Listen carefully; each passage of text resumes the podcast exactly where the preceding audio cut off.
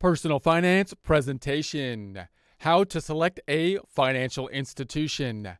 Prepare to get financially fit by practicing personal finance. In prior presentations, we took a look at financial services, listing out those financial services and giving some idea of when we might be needing those financial services. We also listed out financial institutions types of financial institutions and the types of services they typically provide. Now we want to go through the thought process that we can put together to decide which financial institutions would be appropriate for us, noting that of course we everyone's in a unique situation, so we got and we have a unique form of priorities to ourselves. So we want to go through a thought process to think about what types of institutions would be used or most useful to fit our needs.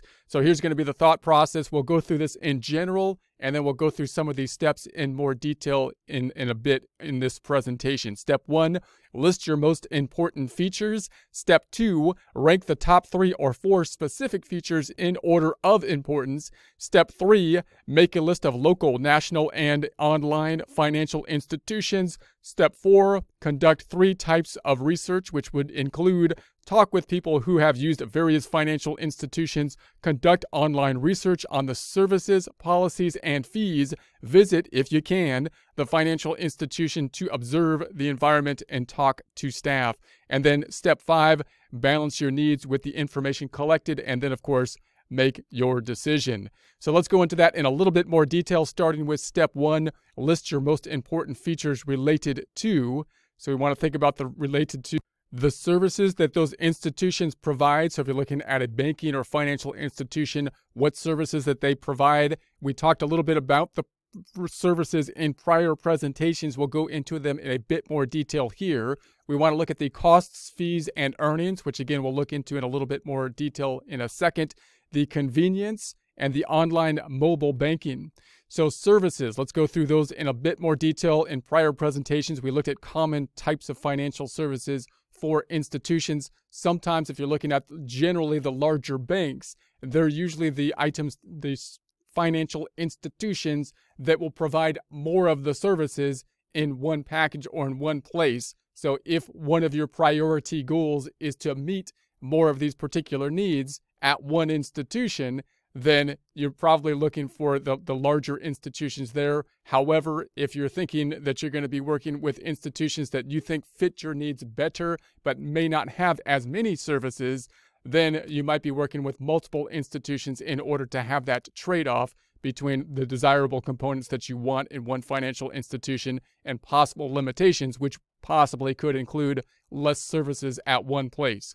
So, services could, of course, include the checking account. So, you want to make sure that you have a place that's going to be managing your, your checking account. We went through some various institutions that can typically do that, the most common one being the commercial bank, the savings account uh, information the deposit insurance. So you want to make sure that you have some security over your checking account, FDIC insured generally. Loans, you want to see what kind of information they have with regards to the loans. And this is when we get into some services that are going to be possibly quite different or somewhat substantially different than simply managing the checking account. And so you want to be working with an institution that has loan options. Some loan options might be more prevalent at some institutions than other institutions that might offer the checking services. Then we have the investments, which of course is another area which you could have a wide range of diversification in terms of the rates that could be involved in one area to another with regards to savings and things like that, as well as the diversification as to the types of investments that you might be able to facilitate with through that particular institution. So uh, if you're zeroing in on an institution where you think they have a good checking account situation, or you think they have better fees for you, or you think your customer service, for example, is quite good because you want like more personalized service possibly, then you might be trading off the, the idea of having more investment types and categories at one particular location, which you can supplement by having more more type of services that, that you're going to be working with for those types of things. So then we have the mobile apps. So what kind of mobile apps do they have? Once again, you would assume that the larger kind of institutions who are moving oftentimes to be more online because it's, it's going to save them time and money generally might be the places that have the, the more sophisticated mobile apps, which you might be trading off for the more personal kind of information that you might get at, at different institutions. And those are going to be the, some of the trade offs that you can look into based on your hierarchy of needs. So then we have the costs and fees. So when we're thinking about the costs and fees for our financial institution, we might think about the checking account. These are some standard questions that you might have, which would be what are going to be the fees related to the checking account? Do I have a minimum balance that I'm going to have in there? Normally, note that the bank oftentimes will not charge you for managing the checking account, which you might think, wow, that is amazing. If you think about it, that's a lot of work over there. You're basically managing my whole checking account. I'm able to deposit money, take money out, and you're not going to charge me anything. Because remember, what they basically do is they're going to take a lot of that money, keep the reserve, and loan it out in the form of, of mortgages. So that's that's basically how they're making their money. However, they might have a minimum balance that you need in the checking account to make it worth their while to do that. So you want to say, is there a minimum balance? And is that going to be a factor in my decision making process? ATM fees. So, what kind of ATM fees do you have? How many ATMs do you have out there? What are the fees if I was to use some other uh, ATM, if that's a significant way that you're going to be pulling cash? And then the credit rates. What, what are your comparable credit rates? Once again, if that is an important function of that particular institution that you're working with, which may or may not be, because maybe you're primarily primarily there for the checking account. But then if you're if you're dealing with the, the credit rates, you want to be comparing those as well as the savings rates. Again, these are areas where you could have some differences between the services for what you might be primarily there for, which is the checking account, and their options with regards to the savings rates that they provide for standard savings accounts, CDs versus us, other institutions, and other savings options that they might have within that institution. Convenience. Obviously, the location can be convenient. If you're talking about your primary uh, banking institution, even though a lot of things are going online, it might be it may well be something that you feel is a priority to have the physical location there. If you want to be using something like a safe deposit box as well, it would be nice, of course, to have that. You need the location there if you're going to be utilizing like something like that. Or you might be in a situation where you feel the location is not as important as it had been in the past. Many people like the idea of being able to go into a physical location and actually talking to someone in there, having the safe deposit box, visiting somebody, having that personal feel to it. Some people are, are com- quite comfortable using the online services, which are becoming more and more useful and, and a standalone thing in and of themselves as as time goes by.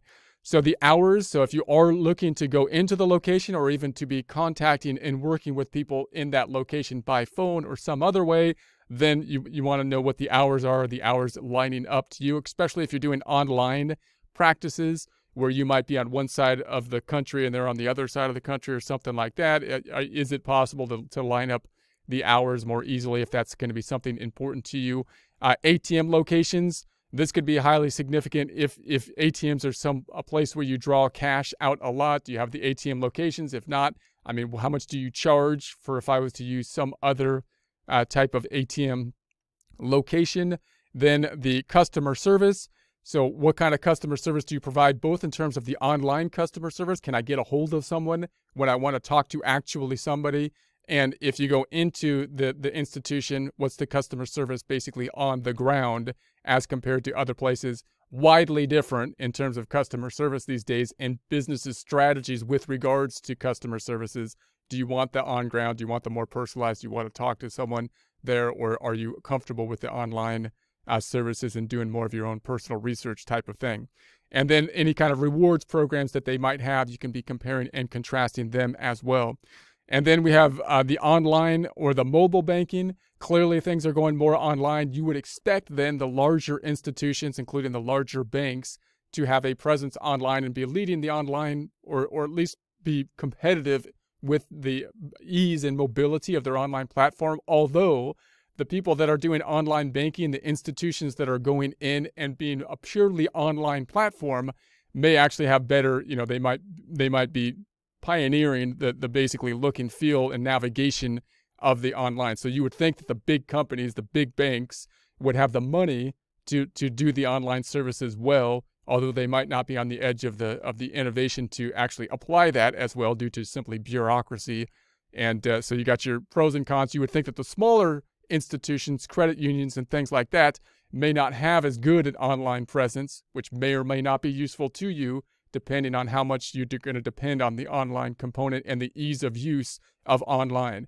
The mobile apps, same kind of thing. You would expect the larger institutions to have the money to invest in things like the old mobile app as they become sufficient. You would expect the online pioneer companies to actually be, you know, pioneering in that area, and you would expect things like credit unions and possibly more local areas that focus in on a local area, possibly not to be as good at those kind of things because their focus is on the personal touch and communication within a locale instead of reaching everyone they can in terms of an online presence. Obviously, security and privacy are going to be uh, related types of things. When you're thinking about online, you clearly want to be working with an institution that you trust, that, that you feel that they're, they're putting the money that they need to into the online security, which you would hope most large financial institutions uh, would be doing.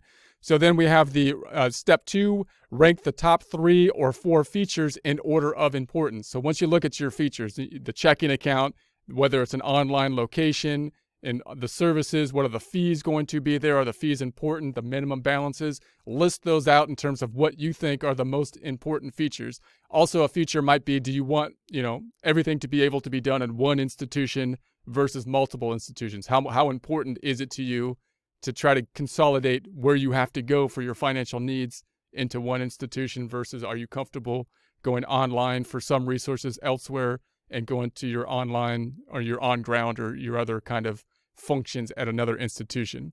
So then we got step three, which is uh, to prepare a list of uh, local, national, and online financial institution where you can include the addresses, the phone, and the website. So you can basically look this information up, list down the contact information related to them to help them narrow down your decision. Step four, conduct three types of research. So once we know where they're at, and once we, we then going to narrow down our decision process, we can then go into our research, which could include talk with people who have used various financial institutions.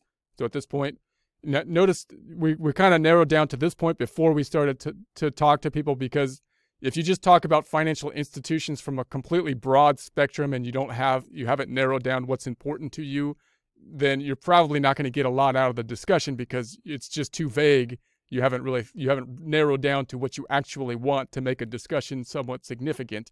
If you've narrowed down what you want what things are most important to you and you actually have some institutions in mind then you you probably will be much more better talking to someone else with some specific needs in mind and getting some ideas from them conduct online research on the services policies and fees clearly you can do the online research and try to figure out which institutions you think are doing better from that research, visit if you can. So, if you're talking about institutions that are local rather than you're figuring institutions online, you could go to the institution, especially if that's important to you to have that physical presence, the financial institution to observe the environment and talk to the staff.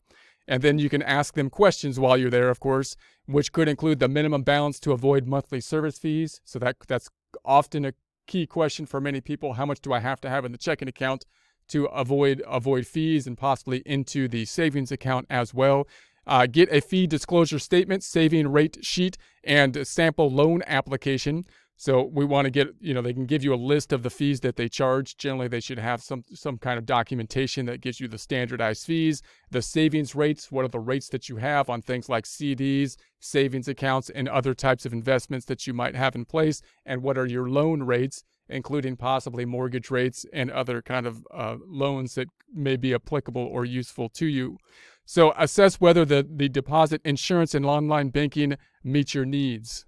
So then step five, balance your needs uh, with the information collected. So now you've got your information, of course, you're going to basically make a decision at this point in time. We may decide on, on more than one financial institution to take advantage of the best services offered by each. So especially if you're going to non-traditional kind of institution, especially for something like your checking account or like that, then you might then you might end up then with multiple institutions that you're working with, or it might be one of your goals that you're trying to narrow down the number of institutions you're working with, in which case you might have a fewer, if not just simply one institution that you feel comfortable with that can basically meet uh, the needs that you have at this point. So, and obviously, you want them to meet the needs to the point that they can in the future as well, right? Are they are they are they an institution that you can grow with, and are they an institution that feel you you know that gives you the personal touch or the personal feel that's going to work with you personally based on your current uh, income level. So, multiple institutions allow us to move money quickly if the fees go up at one place. So, it might be useful to actually have some multiple institutions in place just in case there's a, a change that happens. Obviously, you know, institutions change over time. We might say, hey, I really like this institution, but clearly there's been a change of management, even at a branch store or a branch uh, place of a large uh, business. You might say, I really like, you know, this this business, this corporation in general seems good, but this branch store, for whatever, well, it's not, I'm, it's not doing it for me. Then you, you could change the institution quite quickly if you have the other one set up, you know, fairly easily and make make the adjustment that you would need to fairly quickly if you have multiple institutions.